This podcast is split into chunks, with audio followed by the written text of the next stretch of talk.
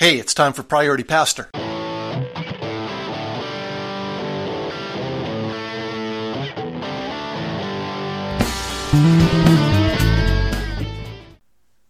In the last episode, I shared some really good questions to ask yourself as a start to planning your year. Just brain stimulating questions that get the wheels turning and get you thinking about your plans. I want to share some more start of the year exercises that you might find helpful. And this is just a mishmash of ideas, some of which I do, some of which I've done, uh, one or two of which might really work for you. I think one of the most important things is actually to review your lifetime goals, which implies that you have some lifetime goals. And here's here's how I frame up lifetime goals. 3 to 5 things which if you do between now and the time you die, you will consider your life a success. I've had three lifetime goals. They've just been refined slightly over the years. One relates to my children and now my grandchildren. One relates to my marriage and one relates to my, my work, my vocation. And I have these three major goals. And those are the the goals, those are the starting point for any 10 year goals or annual goals or even my weekly planning. Those lifetime goals are kind of behind it. And I review those many times through the year and certainly at the start of a new year.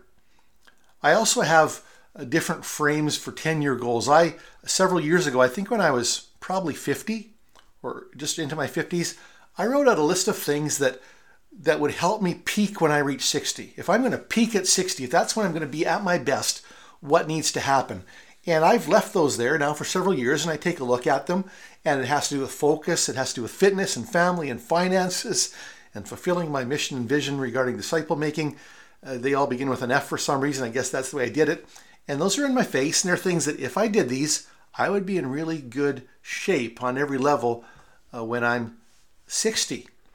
I also, way back, uh, way back, oof, I set these in January of 2010. So 18, 19 years ago now, I set some 10 year goals. And I set them in the area of family and marriage and finances, physical goals, professional goals, social goals, spiritual goals, personal growth, and then fun and leisure goals uh, for that decade. And so I've got one year to go on these goals, these 10 year goals. And uh, it's looking not bad. Uh, some things I've absolutely nailed, some things I've made some progress on, some things look like they have fallen by the wayside. But I review these things as a part of my planning for this year ahead. And then, of course, really the biggest part of it is setting some, some one year goals, things I want to accomplish in the next 12 months. And I had 10 such goals uh, for this past year. And I'm looking at it here. How did I do on those? Several of them I nailed. Um, some of them I didn't touch at all, and some of them are partially done. And overall, it was a pretty good year. And I'm satisfied with the year. Some of the goals were not realistic.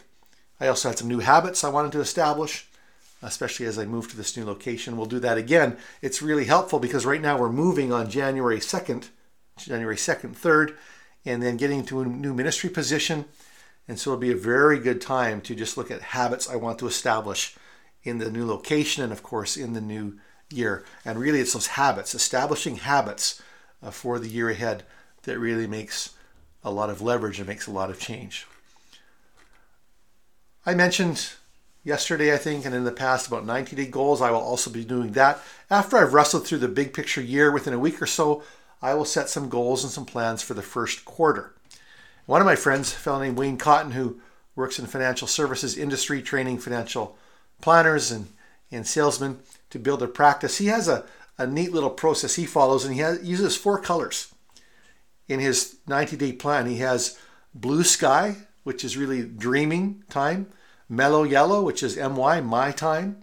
He has red tape, which is administrative time, and green machine, which is where you're doing things that actually make money or fit your primary your primary work focus. And he will lay out his 90 days and then use a felt pen or I think in his case he's actually got a program on his computer that will color in these these different days of the quarter that have a focus in each of those areas. And that's just one one tool to use and then you know, set specific goals for that quarter. So different ways to do it. The trick is not to have a thorough five hour process you work through.